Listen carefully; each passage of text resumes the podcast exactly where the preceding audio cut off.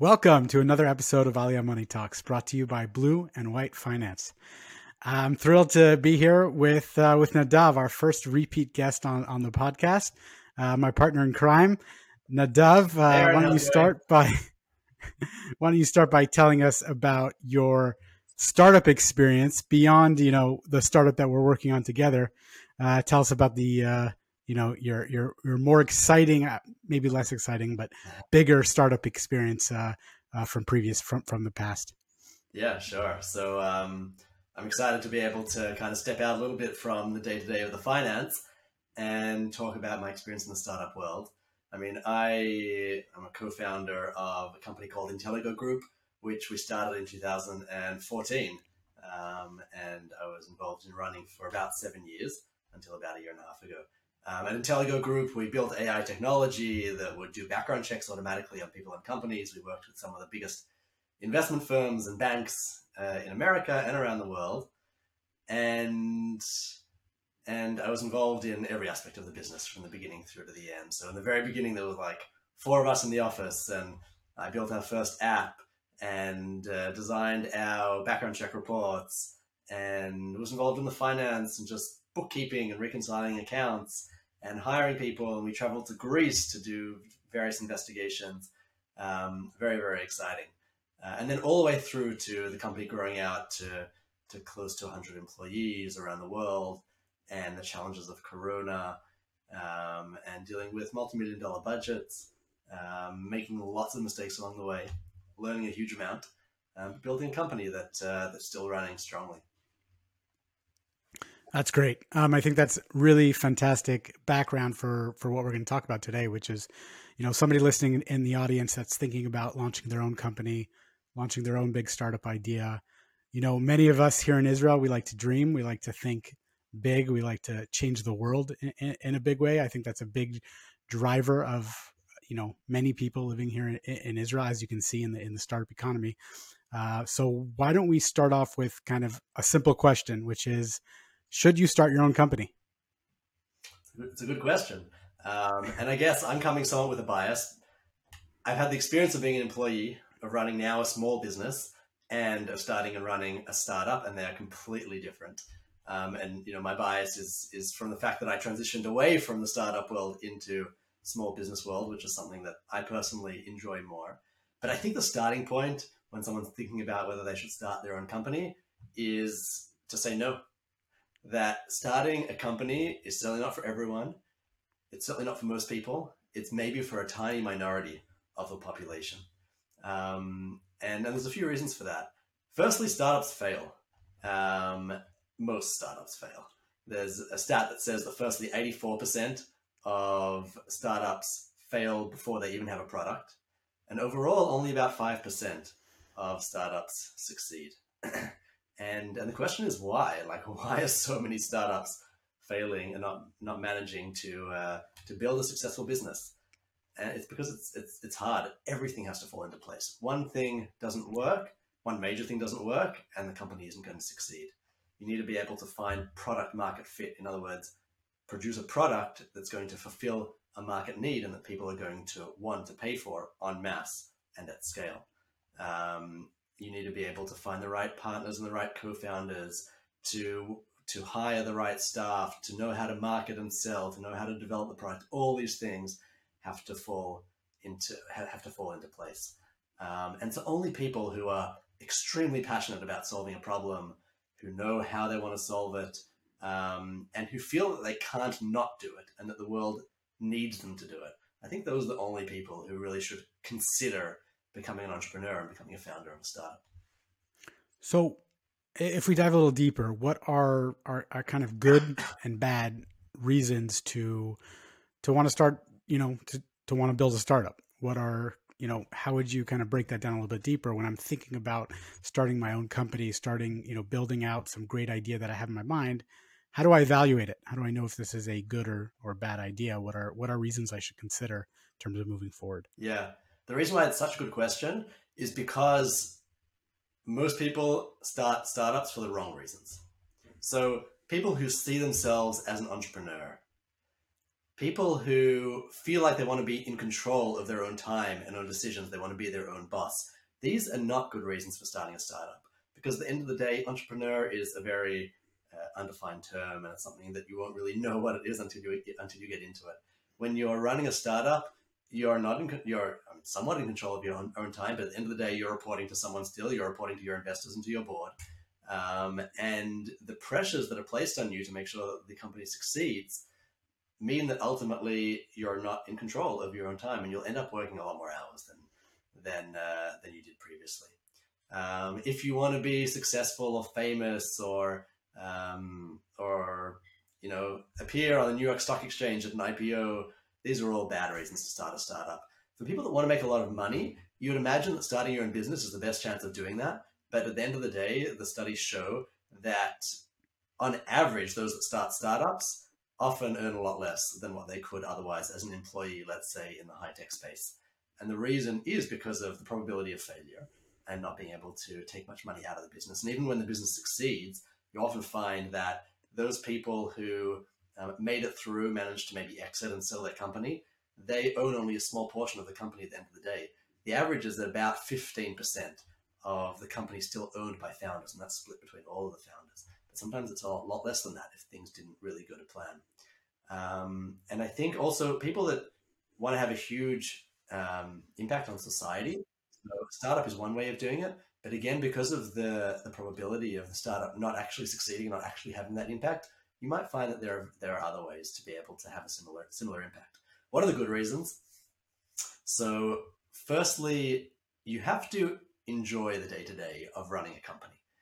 If you're a designer who loves designing, or a developer who loves developing, or a uh, salesperson who loves selling, then starting a company is probably not for you because you really have to enjoy management, enjoy managing people, enjoy building out processes, enjoy implementing ideas, networking, marketing yourselves. All of these kind of things are really what your day to day is going to look like.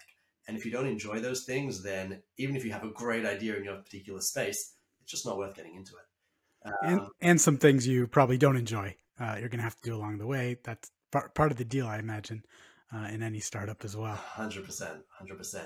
Um, I think the best founders are driven optimists um, who are able to ride out the, the, the difficult times because running a startup, and I think Aaron, I'll send you a, a picture to stick maybe below this video.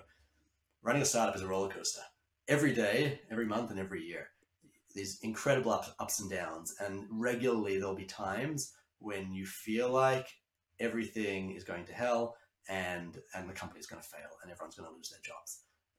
Without a doubt, that will be something that you experience. And if you're not an, an optimist, someone with a huge amount of self confidence and the true belief that it's going to work, then you're not going to be able to get through. At the same time, you have to know how to surround yourself with people who are realists and can implement and and uh, and the like. You have to enjoy like the thrills of these highs and lows, um, and you have to be prepared for the stress and responsibility, and you have to be able to enjoy that somewhat. I think the best description that somebody once told me of what is it like to um, what is it like to be a CEO of a startup is that there's always a hundred fires blazing, and you only have time in any particular day to put out four or five of them if you're lucky. And the skill comes from being able to choose what are the issues that you're going to address in any particular day.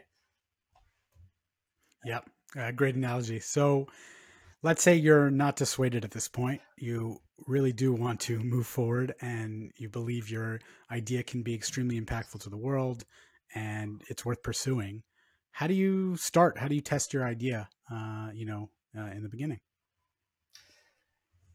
It's, uh, it's really difficult when you're sitting in your house, maybe you're chatting with a friend, you've got this idea, sounds like it's good, it sounds like it's going to solve all the world's problems but then it's difficult to know whether it's actually good and whether whether it's going to do what you think it might do and whether people are going to be interested in buying the product. And so this whole idea of market validation is, is something that you need to um, spend real time in. You need to invest real time in making sure that you can validate the idea. Um, firstly, you have to define the idea. Um, I'll give you an example of, of a bad idea, a, a bad definition of an idea that uh, that I wrote up here. Um, Okay, so team communication has not improved much since the invention of Slack. Everyone's working at home, and uh, and teams aren't managing to communicate properly. So we're going to connect international teams using cutting edge AI software and virtual solutions. I I can't tell you how many times people that are wanting to start startups have come to me with an idea that sounds like that. Um, and the problem is is that it's not well defined. It doesn't refer to a fluff. Go on. It's it's a fluffy idea without any real uh, substance. Yeah, it doesn't have the substance of a particular audience, a well-defined problem, a well-defined solution. Um, and so, you know, just I'm not saying this is a good idea, but um, but an example of how to translate that into something more substantial um, could be something like junior developers um, working from home take twice as long to onboard and can take a year to build the quality of relationships that allow for effective communication and um, collaboration and, and, innovation. And this is costing companies $100,000 per new employee. So that could be the defin- a, a, more precise definition of a problem that we can picture, we can imagine, we can understand who it affects, and is, is and is maybe solvable. I, I, don't have the solution. Um, but it's important to be able to define your problem properly and define well what your niche is. The best startups define a particular niche audience and then spend all their time and all their energy understanding that niche and solving the problem for them. A lot of people make the mistake of looking at the large companies, the Googles and Facebooks and, and, and all of them who by now have hundreds of products and serving thousands of different audiences and say, and, and thinking that that's how a company begins. But the reason that it's important to define a to have a well-defined audience and to have um, a specific uh, a specific niche is because then you can spend all your time building something that's going to solve a problem for a particular person. And if your audience is too broad, then the feedback that you get is going to be all over the place. And the solutions that you come up with and the features that you want to add are going to be all over the place. And you'll end up with a half-assed product for only for a small portion of the people that you're actually coming to to service. Um, and so once you've kind of defined your problem and defined your audience, you have to get to know that audience well. You have to live a day in their shoes, follow them around, speak to 30 of them, speak to 40 of them, make sure that you have a really good understanding of how their day works and the problems that, that they're faced with. You have to understand if you if you have a particular solution for something, understand how they solve that problem today. What because even even if it doesn't seem like they've got a solution, they do. They've got some way of dealing with that problem, even if it's a bad way. And and it's important to understand that. You also have to understand not just whether the problem exists and whether it affects your audience, but also whether it's an important problem to them. Is it one of the top three things that worries them on a daily basis? Because if it's not, then they're not they're not going to spend time wanting to meet with you. They're not going to spend money wanting to experiment with your product, and it's going to be that much harder to, to sell to them. And then once you've identified that it's an important problem, it, you also would ideally want to check that your solution is 10 times better, at least, than the existing solutions on the market. Because if it's only slightly better, then the switching costs for the customer are, are potentially going to outweigh the extra benefit that you're providing them, and it's going to be that much harder to to sell to them. I mean, I think the last part of market validation is not just to do research and check the theory, but actually to find a way to see if someone's going to pay money for the product. And, and that's tricky, but there's a few ways to do it. Um, you can consider selling a partially manual version. In other words, behind the scenes, you're doing some of the work manually if you haven't built automation for it yet. That's one solution that works in some for some products. For physical products or products that can be close to physical, sometimes you can just like make a fake Amazon listing and print it out and then go around to the audience and say, this is selling for $50. If two of us buy it together, we'll get a discount. Are you interested in buying this product? In other words, having them, putting them in the mindset that this is something that exists, that they can pay money for it now and seeing whether they're actually going to pay the money. Um, you can also consider pre-selling and design partners and other kinds of things. But the closer you can get to reality, um, the better chance you'll have to be to, to being able to actually validate whether your solution is going to be something that people will, will pay money for. Got it. So I guess once you've gone through this entire process, you've tested out your product, you understand what value the product brings to the marketplace. Is your product better, faster, cheaper? What are you doing for for the end consumer? What value are you bringing? Is the next step in terms of turning this into a business? Is it going out and pursuing investors so you can have the capital to to uh, you know implement this business? Is the next step to go out and just start selling?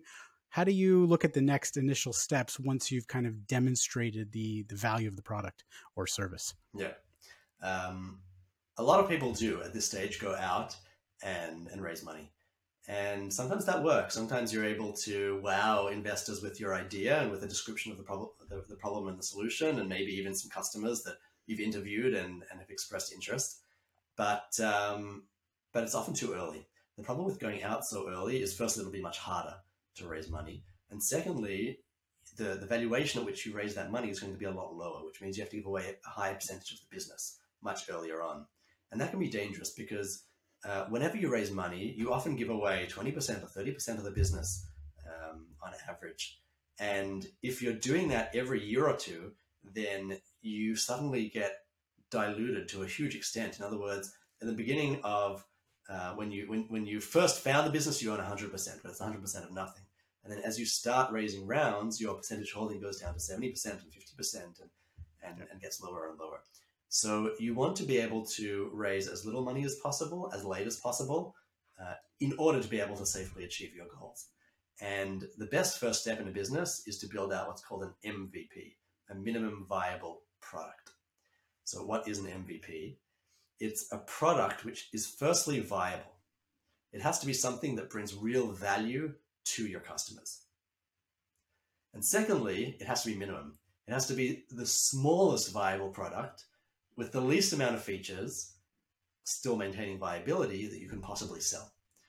And the reason for that is that when you have an idea for a business, it's probably a bad idea, even after you've checked with the market.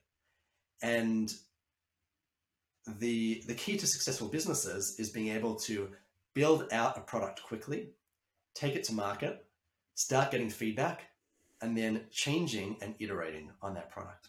And if you spend, if you build too large a product, then you waste too much time and money, and the chance of succeeding as a business is relatively low. This whole process is often referred to as build, measure, learn. You build your product, you measure the results, you learn, iterate, improve, and change. And if you can become an expert at build, measure, learn, then then you've increased your chances of success many, many fold. Um, and so getting that product right and spending time with it, with with the customers is one of the most important things. And not investing time, or at least too much time, in tr- registering trademarks or patents, or hiring large sales teams, or investing money in marketing and branding. Those are things that will come later on at the right time. But for now, you really want to make sure you can you can prove that you've identified product market fit. You've got a product that's serving need in the market that people are actually willing to pay for, and and that's the hardest thing in uh, in in developing a startup. Yeah. So ultimately, I guess when when you're looking when you're looking back at your experience, when you look at you know many of the other startup founders that you've seen, and you know lurking around Tel Aviv and and all around Israel, what do you think are important keys to success and on the flip side, failure uh, ultimately for for these businesses, for these startups? Yeah, um, I mean, I've mentioned quite a few already, but I guess uh, we can we can review it again and we can try to summarize in order to be able to um, to have a good idea of uh, of what might possibly make a, a successful business. So, I mean, firstly, it's it's just getting started. It's being able to do that initial research, to have the confidence that um, that your idea is something that that could succeed and could could make it big, and and to have that kind of optimism, um, and then to validate that with research. The the best way to make sure that you aren't on the wrong track is to be as close as possible for as long as possible to the customers and to the product itself. Um, and so a lot of um, a lot of startup founders make the mistake of hiring a salesperson too early. And then the salesperson's responsible to, to sell to the customers and to get feedback, etc. Um, but but it's a mistake because firstly, you're probably the best salesperson early on for your product in terms of ability to actually be able to uh, to market it to the customer. But more importantly, when you're close to the customer, you understand their pain points, you understand their needs, you understand what's working for them in the product and not working for them in the product. Um, it's important with regards to the concept of MVP to only add to the product roadmap those things that you really need to achieve true viability. Customers are going to be asking for features all the time, and you have to be ruthless in your vision to be to, to build out a certain product that's going to be to, to strategically address the needs of a market. Doesn't mean you ignore customer feedback, but you have to be very conscious as to what you include and what you what you don't include, and always to be focused on on, on value.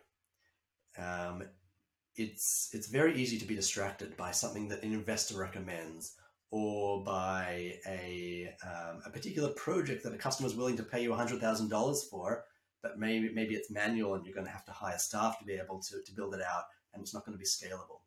To always focus on the product, on what value the product brings and how that, how that changes the customer's lives is what's going to be most important. And we spoke as well about niche. Uh, we spoke about build, measure, learn. Um, and one of the things that we haven't spoken about yet is making sure that not only is the problem big enough and important enough, but the market is big enough. So it's true that you'll start in a niche. Hopefully, that niche is big enough to take you a certain way. But then you also have to know how you're going to scale, how you're going to break out of that niche, and and and whether there is a big enough market to be able to support a company that can grow to a valuation of $100 million or a billion depending on what your depending on what your vision is. Yeah. I mean, you meet so many entrepreneurs and and, and different uh, startup founders, and and you kind of you kind of feel that that passion, you feel that energy, you feel the move fast and break things type mentality. Uh, I think it's it's it's very helpful to also uh, understand the focus and the the steps and the you know kind of the how how to how to channel that that passion uh, into something that will ultimately be successful, which is which is what all these uh, founders are ultimately trying to achieve. Let's say you come to the conclusion that you know you you love this energy and and and the entrepreneurship and you love the world uh, of entrepreneurship but you aren't ready to be a founder yourself. You don't want to start a company. How can you still be involved in entrepreneurship here in israel uh, without jumping jumping off a ledge and, and starting your own company yeah it's, it's, a, it's sorry for the analogy there it's a hard question because at the end of the day there's nothing like being an entrepreneur.